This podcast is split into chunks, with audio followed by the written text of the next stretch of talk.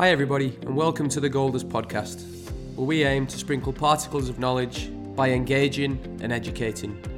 With your co hosts, father and son duo, Keith and David Mayer. We're excited to have you on this journey with us, and we know our wide variety of world class guests will provide lots of value for our listeners. To ensure you stay up to date with everything we've got going on on the podcast, make sure you subscribe. I'm obsessed with excellence. I'm obsessed with improving. But that uniqueness doesn't mean that it's positive all the time because it, has its downsides that I've just said I've made lots of mistakes where um, I haven't got the balance right between work and home because of this desire to and the commitment that I have to my job and myself. Um, and now what I'm trying to do is um, educate and help support my team that they don't make the same mistakes that I did. Before we introduce today's guest, we would like to thank all of our listeners for their support today. This episode is the 50th of the Gold Dust podcast, and what a journey it's been so far. If you are enjoying the podcast, we would love to hear your feedback and we'd greatly appreciate it if you would share it with your peers. Now, for the 50th episode, we do have a brilliant interview for you. Today's guest is a Premier League winner and former England international who is now at the helm in one of the world's leading academies.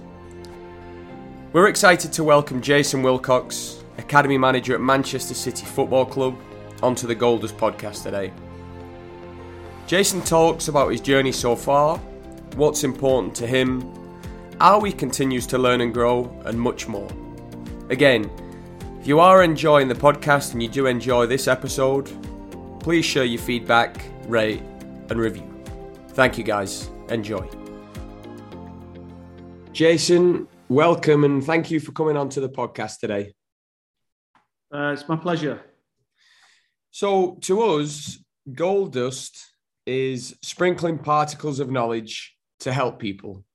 What does gold dust mean to you?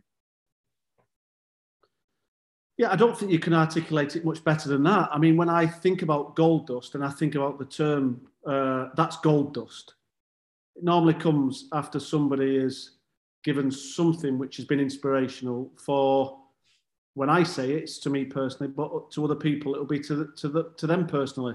So when I hear a statement or I go to a um, listen to somebody talk or I see something, I it's normally off the back of something which is inspirational where I say that is gold dust. So it's a small part of information that goes into my rucksack, so to speak, that I will then use uh, in whatever context I want to use it in.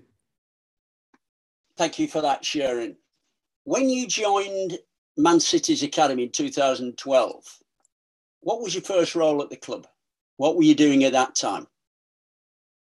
So my first role, I, I went there as a volunteer. So um, Scott Sellars, who was a previous teammate, uh, was the head of coaching at the time, and um, I just went in there as a volunteer, worked every day without pay, just gaining knowledge, gaining insight, and and almost using it as a process for me that I wanted to understand whether I wanted to work in youth, seniors, um, and that lasted for a year. So I got given kit, and I just worked in the morning with with the older with the professional development phase, and then into the evening with the with the with the babies, if you like. So an experience that I really enjoyed. I've got two. I've got four children, two boys, two girls, and my eldest, who's 30 now, um, I was looking after his grassroots team as well. So I was coaching all the time, twice a week with. Uh, and for anybody who's coached in grassroots, that's a great foundation for anything. If you can coach in grassroots, you can coach anywhere, I think. So changing the sessions, adapting the sessions, not knowing how many numbers you've got, not having the facility. But I did it because it, you know, I was doing it with my son. And then when my youngest son came along, I did the same again. So I found myself when I got a full time role at City, going to work, going to grassroots in the morning, putting the respect barriers up, moving the goals underneath my man uh, or Man City tracksuit underneath, and then going going to work and and working, and I, and I and I saw it as work. But you've got to love it. It's a vocation. It's not work. It's something we enjoy. We all enjoy it when we're around the the youth development area of helping people and trying to make a difference.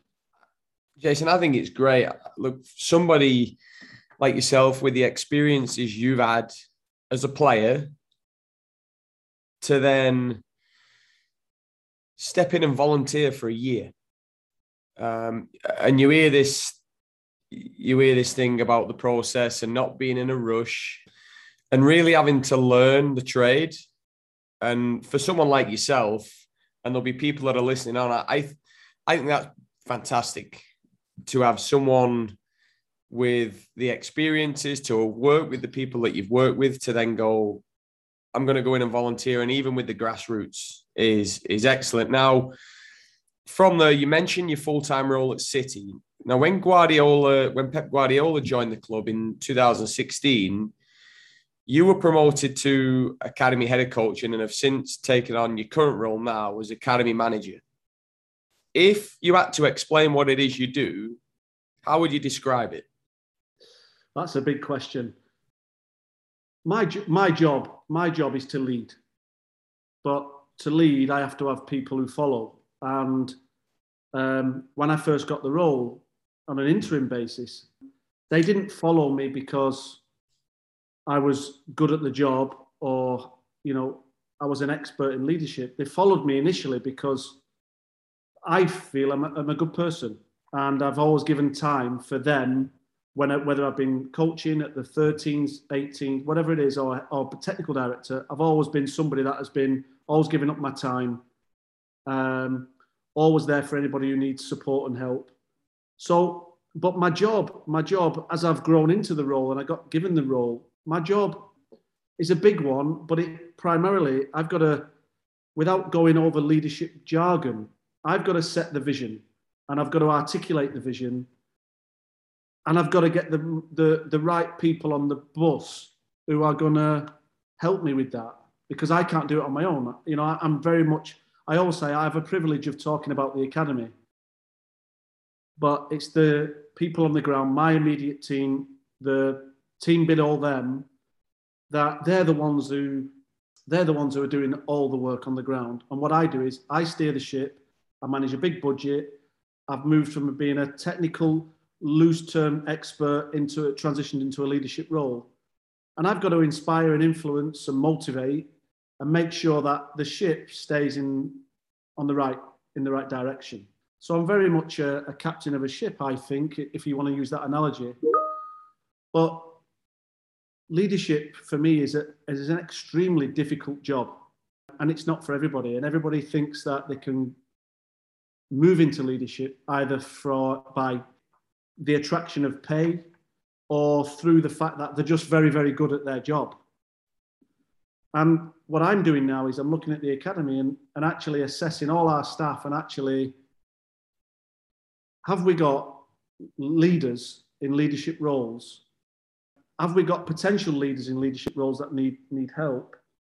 But it's a it's a huge challenge and one that I one that I love, one that I get up for in the morning. And when I spoke to you, Keith, previously, the, re- the reason why I'm extremely lucky is because I'm leading in a industry that I love and I'm passionate about. And I've also got opportunity and support through support of the board that gave me everything I, need to, to try and make this, our academy, a success. But as I say, it's, it's all about, it's all about the people and this takes time to get the right people on the bus and retain the right people is a is a is a challenge and one that I think every leader is inspired by. Leadership is very it's very evident having the conversation that we have had, Jason, over the last couple of weeks or so. And that word keeps popping up quite frequently. It's something that you have embraced in leading a ship or taking people on a bus and have, going on a journey with them.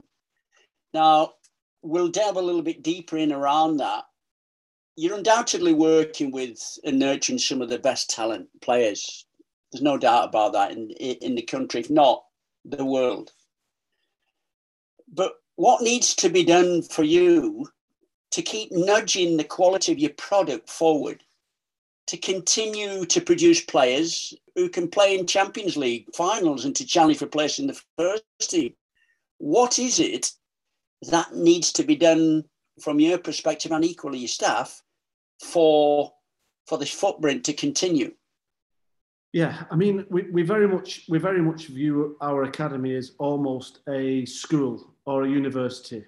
So, but in order in order for us to be successful, we need to know what we're going to be judged on. We are ultimately being judged on the production of elite talent or elite players that are going to supplement the game worldwide. But what's great for me is the board also value all the off-pitch support when you're taking an under nine all the all the way through the teenage years and adolescence, and that's a that's a really important job that we have. We have the we have the boys in our control or in our care, I should say, for a long periods of time. And it's really important that the parents feel like they're dropping their sons off um, with family members, that they have absolute trust that we care about their children like we care about our own. So, to keep nudging it along, we have to focus on what counts. And when doing that, we have to start with the end in mind. So, what does what does a Champions League player look like? Then we have to go right back to the start and try to put this in some sort of a program that by the time they get to 17, 18, they're going to be, they've got the toolbox ready. And they've got the toolbox ready on pitch and they've got the toolbox ready off pitch. Because there's one thing for certain. If we send a player up to our first team manager and he's disrespectful or he's bad mannered or he's uh, not a team player, very rarely will he get a second opportunity because they're just they're, he hasn't got time. And most first team managers are looking for good people in any industry. I think if you speak to any any leaders, they give opportunity to good people, uh, authentic people who are themselves and who just want to better themselves and be better than they were the day before. And that's what we're trying to generate. And it's a cultural thing, but the culture is developed by our by our people. It's developed by our the families. It's developed by so many everybody who, who has contact with our academy. And the, and the culture is something that you have to work on every day. There'll never be a day when we don't work on that. That's supremely important. You mentioned it a few times now. You talked about the bus, getting the right people on the bus, and though the people that come on the bus with you, those staff are in a position where they can inspire the young boys that come into your academy. And in turn, as well, you're in a position where I'm, I have no doubt you'll be inspiring your staff and showing them what it is you want. But who inspires you and who are you accountable to? Um, ultimately my my role i'm account i'm accountable to to the board at man city.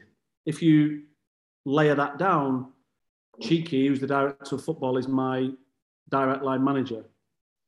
But i think i hold myself accountable to everybody who i have in my in the academy who i meet. All you know i've got to make sure that i am the same guy every day when I walk through, drive through the gates, I'm the same person. So I hold myself accountable to everybody. So who am I inspired by? I'm inspired by, I'm inspired by so many people. Um, and I can be inspired by a conversation with a nine-year-old, or I can be inspired by a conversation with Txiki, or a conversation um, with a business leader. Um, but I think you can take something out of everybody and enjoy the inspiration that people give you. Like say, whether that's a nine-year-old and he's learning something new for the first time and he cracks it, that's inspirational. When I get a member of staff being able to deliver something, or I see the growth in a member of staff, I find that inspirational as well. And then my own learning, I get inspired by going searching for this gold dust. You have to search for this gold dust. The more experience you get, the further up you go in hierarchy,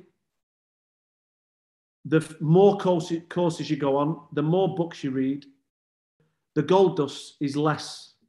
It's more, it's sparse. So you've got to, but you've got to keep attending them because there will be some elements of gold dust wherever you are, whether that, like you say, whether that's uh, listening to somebody speak about in football, in sport, or in business um, I think you can take from from anyone if you're a good listener.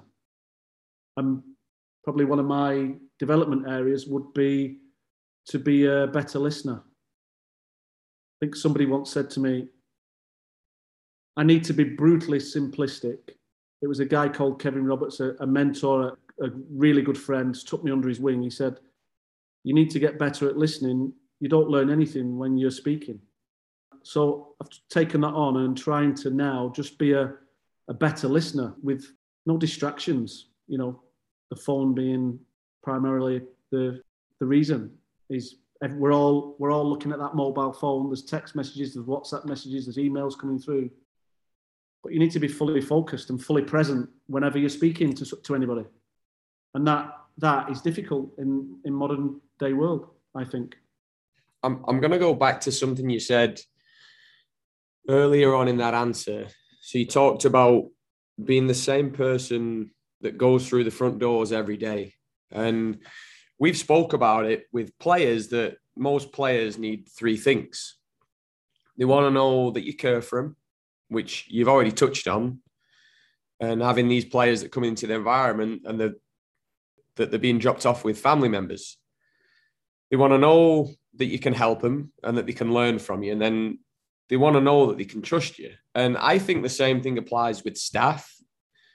And the trust element, I believe, comes from consistency in behavior, the consistency in the way that you are with people. And if one day you come in and you've got a big smile on your face and you're bubbly, and the next day you're not talking to anybody, it sends somewhat of a message, but also in doing what you say and um, and being consistent with that. And I, I just wanted to touch on it because it was something in that moment that you said that you want to be very, you want to be consistent in the way that you behave day in, day out with your staff members. And that I think it shows in actions, especially. And it's it's quite telling that you've mentioned those kind of things a few times now. So I just wanted to jump back. I know my dad was going to jump in, but I wanted to jump in and just just share that because it, it really did stand out to me. Yeah, I mean, it's a great point, David. But not only am I the same person that drives through the gates every day, I'm the same person that leaves the office every day, saying goodbye, and and actually, we all have bad days. You know, we have to make big decisions. We have to. Not everybody agrees with our decisions. You know, it's a lonely job, leadership. But no one, no one not one of my team, on the very rare occasion they might, but will know that I'm having a bad day. You know, we've got families that we have to, they've got their own issues and we have to support them. But no one in work would know that I'm having a bad day. And that's something that I try and take, you know, when I drive through the gates, um, they see the same person. And when I'm leaving, they see the same person. And this trust that you talk about, David, this gets built up. You have to earn that. And there's a book called The Four Agreements, and it's the four agreements are always try your best, don't take things personally, never assume, and be impeccable with your word. And if you live by that, those four agreements, you won't go far wrong. Because if I say I'm going to do something, I'm going to do it. Um, and if I don't do it, I I get stressed about it if I'm not able to be there at a certain time or I'm not able to do something. it plays on my mind because that's just something that is innate in my character. And what I've tried to do is, I think great leaders create great teams. And the people who I hire or around me or who they hire simultaneously and this cascading down, it's diverse. So their talents are diverse, their experiences are diverse. But there's one thing that's consistent is character and being a good person. And when you have got a culture of strong character, you inevitably create this sense of a circle of safety and a trusted environment where people can put their head above the parapet and come out with a new idea without the fear of being ridiculed or losing a job. This takes a lot of a lot of time, takes a lot of energy, takes a lot of focus. It just doesn't happen right now. Obviously, we're coming we're coming out of a pandemic, and the biggest ticket item on my list is how are we going to re-engage the academy staff with our purpose, and how are, how are we going to reconnect and collaborate across all different departments when we've when we've been sort of online or we've been missing each other, you pass each other in the corridor. So how how are we going to make build these meaningful relationships again, which are going to enable the academy to grow onto the next level? And that's something that is number one priority for me, because the team that I have around me, who I trust, I trust them immeasurably. Um, it's a great place for me to be that I've got such a team around me that um, are not only are they talented, but they're also trustworthy. But they're all, by being by creating this circle, they disagree with me. They challenge me, my thinking. They uh, are not afraid to put their hand up and challenge ideas amongst themselves. That's an elite environment. That's a high performing environment in my eyes. Well, when you look at the innate qualities that you possess, Jason, you are who you are. You've spoken about authenticity and consistency. And then you communicate and share what you'd like in terms of qualities around your staff. When we think about yourself, what areas of your position do you believe to be one where you're extremely efficient at? we speak about the pandemic and we're coming out of that now. What does it look like going forward? But currently, because of the space that we're in, what are you very good at?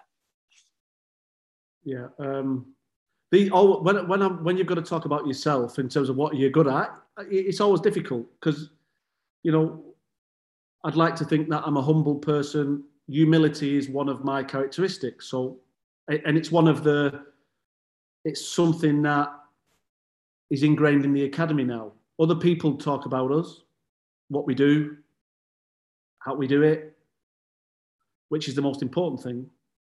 Um, actually, why we do it is the most important thing. But um,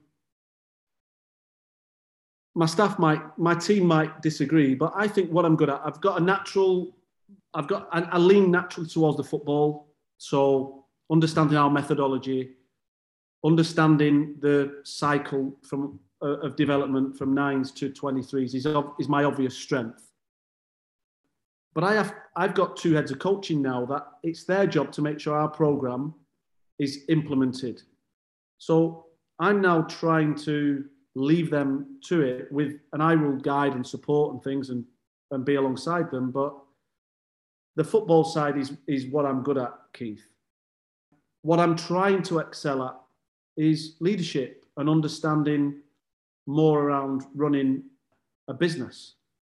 And to do that, I've had to soul search. I've had to do a, you know, I've had to go on a journey from transitioning out of being somebody that is responsible for the results to now being responsible for somebody else who's responsible for the results.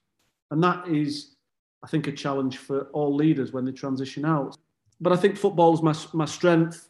But I also think um, the ability to make decisions when sometimes others are not able to would also be a be, be something that I feel I'm improving at. When I'm making a decision, that's what inspires me about leadership. You know what what you know what makes me a different leader than somebody else, and ultimately there are so many variables, but I think the best leaders are the ones that make the best decisions. If you had to decide then between being world a world class or world leading academy, what would be your preference and why? Um, yeah, world leading, world leading, or every time, David. And the reason being that world leading is number one, world class. You're amongst a group. So I think we've gone through this journey. When I first took the job, we want to be world class. We want to be world class. The more you think about it, the more I talk to people and they challenge my thinking. Ultimately, um, world leading is something that inspires me, being number one. Now, what does that mean? How, how do we measure it? But I'm also now rewriting and thinking about our academy purpose, and, and it's to not only to be revered as the world's number one academy in football, but I would say revered as the world's number one academy in sport. What a, a an amazing aspirational dream that everybody, all the staff, come into work knowing why we come into work. And it's to it's because we're reaching for the stars. I, th- I think sometimes you can set yourself a target that you can achieve. But with this aspirational dream, I don't think you ever achieve it. You just got to keep aspiring to to be that. So world leading every time, David. Now, world leading that is high performing. But what traits do your high performing members of staff possess? What qualities are you looking for from them, both on and off the pitch? You part mentioned what you want from them off the pitch in terms of challenging you in a productive way, having an opinion, being strong charactered. What do they possess when they're on the pitch? I think you, I think we've got to get the balance right between being caring and demanding. So, but it, but you you can't be demanding without being caring, and you can't just be caring and then not have it, not be demanding on the pitch. So, I think I always think that the best coaches are the best teachers. They articulate. It's not just about giving information to players; it's about articulating to them how it will benefit them and providing context. And now what I see is just not in not in our academy, but I see it out there. I see internet coaches and I see people scribbling notes down and videoing and but the strength of a coach is understanding why you're doing something because if you don't understand why you're doing something and where it fits in your game model how, on, how can you articulate it to a young child so for me, the best coaches are the ones that show patience, they demand high standards, but also they're able to storytell and they're able to visualize and they're able to spark the child's imagination and visualizing where it's going to happen on the pitch. We've all done it. We've all been on the we've all been on in the back garden thinking we're John Barnes or Chris Waddle or whoever, all successful players, I think, have visualized being someone else.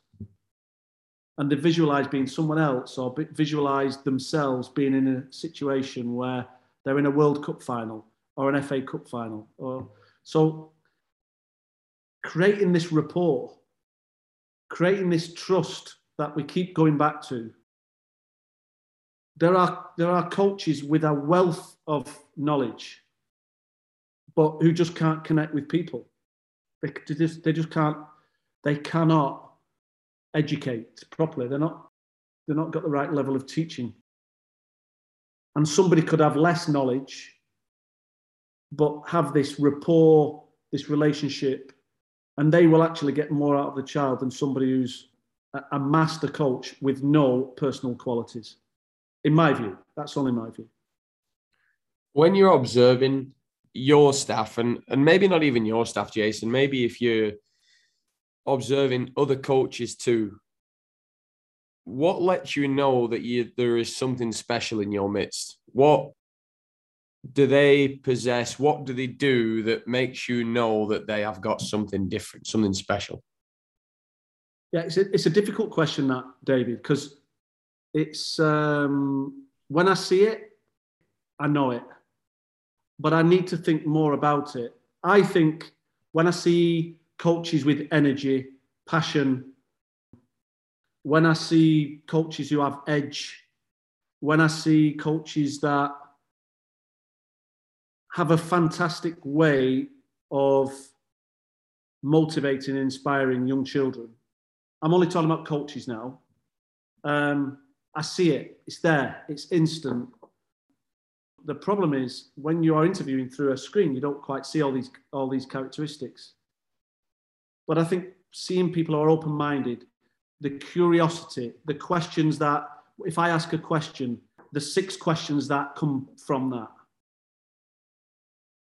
there are so many qualities that you know you see, but I think it's it's hard to articulate if I'm being honest.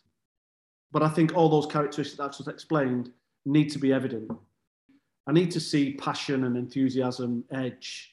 I need to see emotion. I need to see knowledge. I need to see the ability to challenge thought, to question, the, asking the right questions, not being an egomaniac. I don't think it works. It's all about me. I think it's we've got to try and the teacher that puts the children before themselves every time is the guy for me or the lady for me. How do you switch off? Look, there's a job that is there's obviously pressure involved in terms of developing these young boys that come in. How do you switch off? What do you do? yeah, if you spoke to my wife, she'd say I'd never switch off. So that's the so. But I have to try. I switch off by. I switch off by walking my dog. That's when I switch off. That's when. But but I'm not switching off. I'm thinking about the next thing. I'm thinking about in a relaxed mode of thinking. And I actually enjoy that time on my own where I'm able to think and reflect. So I don't I don't think I ever completely switch off. If I'm really honest, I would be lying if if I said that. But what I do ha- what I do try and find is I try and find spaces where I'm able to relax whilst thinking, and that is walking my dog, spending time with my family, and gardening. Gardening, I love gardening. I like being outside. I like being creative and my creativity in the garden, I think, is where I get my creativity in, in work, thinking about new ideas, the way forward. So yeah, I probably never quite switch off. Um, even on holiday, reading something, probably drive drive my kids and my wife nuts. To be honest. I can understand where you can chill when you've got walking around with the dog having had a young friend for many years, quite passive, but it's quite tranquil. When you're working with staff and you're working with players, we all have our own unique quality. And to actually develop that quality, Jason, for your staff, what helpful tips can you share with us to actually help them and the listeners to realize their own uniqueness? Um, I think constant, gaining constant feedback, constant self reflection is something that I do every day. So, self reflection, looking for feedback, and when you're looking for this uniqueness, you've got to find your passion, I think, first. You've got to, you've got to find out what you love doing. And what when you get up in the morning, like why are you getting up in the morning? What makes what what makes your day better than it was the day before? And you know what really fl- sparks your energy and your enthusiasm? What is it? Is it sport? Is it business? Is it gardening? Is it what, whatever it is if you have a passion and you go into that industry you've got a fantastic chance of being good at it if you've got the capacity to, to learn and the ability. But this uniqueness, Keith, is is I, I don't know whether I don't know whether I've got any uniqueness. I don't know. What I what I have got is a thirst to improve. That's my I say that's my uniqueness. Whatever whatever I would be doing, I would want to be number one whether that's mowing the grass and looking at your stripes on your lawn and the, the, they're not they've got the same width and the grass is not growing, or whether it's being a school teacher and being the best possible school teacher and being revered. That I think that's the uniqueness in me that you know if you're asking me for one thing, I, I, I'm obsessed with excellence. I'm obsessed with improving. But that uniqueness doesn't mean that it's positive all the time because it, it has its downsides that I've just said I've made lots of mistakes where um, I haven't got the balance right between work and home because of this desire to and the commitment that I have to my job and myself. And now what I'm trying to do is um, educate and help support my team that they don't make the same mistakes that I did. Going to work when my daughter's playing her first netball match, or going to work when my son's in a nativity. This, this for me now, if my staff start making these decisions, it's unacceptable. They have to go on, they, they have to be part of their family life. They have, you know, they're going to be better in work if they attend these events because these events don't come around again. Um, I also don't want to come across as though I've missed every every uh, family event, but my passion, enthusiasm, I, I, got it. I've got it wrong at times, if I'm honest. But like I say, my job is to now discuss the mistakes that I've made with my team and explain the reasons why I don't think they should make the same mistakes as me. There's a there's a quote I think I've said it in a couple of podcasts. We don't learn from experience; we learn from reflecting on experience. And your reflection on the experiences that you had, now passing them on to staff that are fortunate to be in your presence, will then help them too to move on, to get more clarity around the messages we convey, share some thoughts around the benefits of simplification. Yeah, I mean, this is an area for me to that I need to improve because when you are talking and storytelling, the key elements of what you're trying to portray get missed. So I think, in terms of being brutally simplistic and trying to keep things um, to the point and short, people taking the information, staff taking in, in the information so much easier than listening to a six minute speech where there are some fantastic bits of gold dust, but they go missed. People miss them. They switch off. So the simple messaging articulated in a really clever way is that is something that I'm focusing on myself. It's part of my own development plan. Because when you're passionate about something, you can easily ramble, easily, and the messages the messages get missed. Now, when you look at areas of academy management, Jason, going forward, what do you believe the future academy manager will need to develop? Yeah, I think one of the one of the things that I think is really important for academy directors or managers moving forward is they need to have breadth. They're going to need to have breadth. It's no everybody who's in this role has got a different background, and it could be from football, could be from education, or it could be from operations. Those are the three main strands of how you land in this job. But if you are closed minded and you just think, I'm a football guy and I don't care about the rest, I don't think you'll be as good as you possibly could be. I think you don't need an, uh, I don't think you need a level of expertise in the other bits because that's what you have your team for. But you have to have a level of understanding that you don't get blindsided at any at any point. And I enjoy learning about the other elements of the academy business. I oversee the academy operation in terms of football recruitment, medicine, so performance services and operations. But I don't want to get involved in writing risk assessments.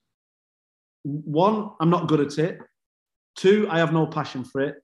And three, there are other people that are better and are passionate about it. So I have a fantastic director of operations, Charlotte, and she leads on all the operational elements, logistics. I also have two heads of coaching, Stephen Torpey and Glenn van der Kraan, two very different people. One works at nines to 14s, and Stephen works, so Glenn works at nines to 14s, Stephen works at 15s to 23s.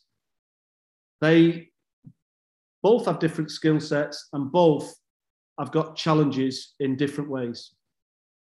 I have Mark Bitcon, who's head of performance services, so everything physiotherapy, psychology, uh, performance analysis. And I have Joe Shields, who's head of recruitment and talent management. I have Trevor, who's head of junior recruitment, lo- uh, junior academy and local recruitment. So I've got a fantastic team I've got a f- fantastic team underneath them. Um, but my job, sorry, moving forward, Keith, I think if they, if academy managers don't have breadth and they don't have leadership skills, then there are a lot of people underneath who are developing these skills.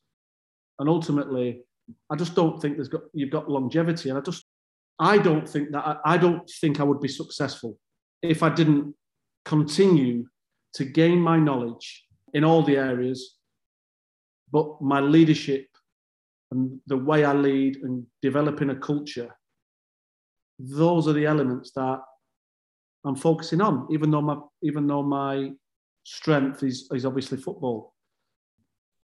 It's inevitable at a point that you will retire or you will leave the club. When that time arrives, what do you want your legacy to be? Yeah, I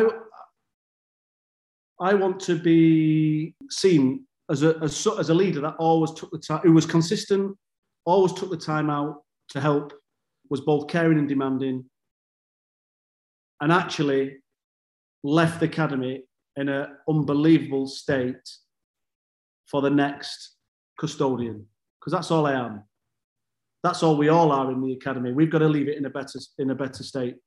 But I'm the reason why I get up in the morning, David, is because I want to leave footprints in the sand. I want our academy to be trailblazing. I want our academy to be world leading on and off the pitch. I want our academy to be the academy of choice. You know, we choose players, we scout players, but we want to be the academy of choice. There's a collective element in terms of what do I want to leave behind in terms of the academy, but personally would be like I say those being a leader who who led, who was never afraid to make a decision, who cared about his people, who cared about his staff, because they're the ones that are the most important. I'm extremely privileged to lead them. I want them to say I was privileged to be led by him you know, this is ultimately we our job as leaders is to try and help the next leaders create the great you know great leaders create the next leaders. By no means am I saying I'm a great leader, but I want to be classed as one one day. And you don't get there by just sitting on your backside thinking you are one. You have to you have to get out there and you have to do it and you have to challenge yourself and you have to be vulnerable because there's no magic pill to being a great leader. You've got to, like I say, you've got to get out there and you've got to go and search for knowledge and you've got to know what great is. Keith, me and you spoke about this. And we spoke about it, David, a little bit earlier around I think all successful players visualize, but they visualize their idols. They want to be their idols. So they know what great looks like. So young players know what great looks like. They're seeing it, they're seeing it on the TV, they're seeing it in stadiums.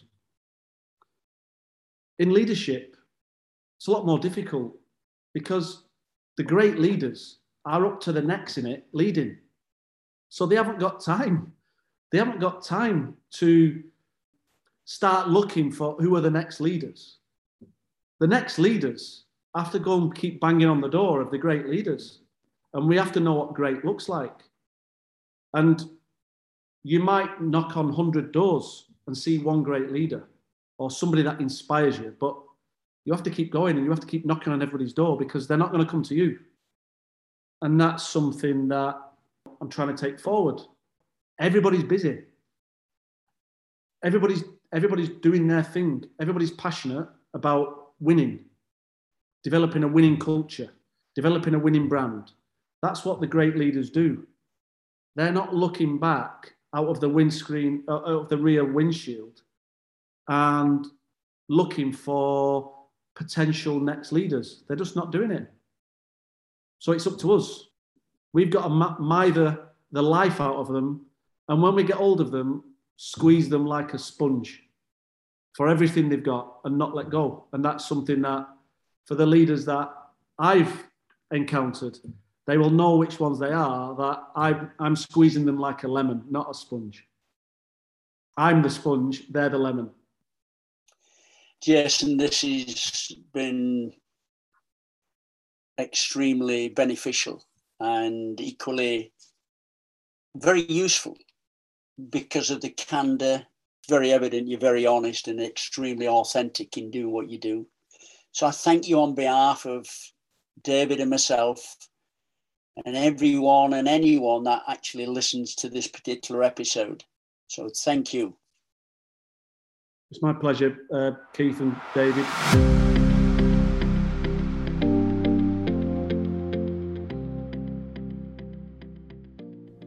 Thanks for tuning in to the Gold Dust podcast today.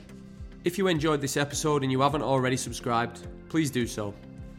Your continued support is highly appreciated, and it means so much to us knowing that the content that's being produced is providing value in people's lives. If you would like to know more or get more information from us, you can follow us on Twitter at Gold Dust Podcast, and also you can visit our website at thegolddustcoach.com.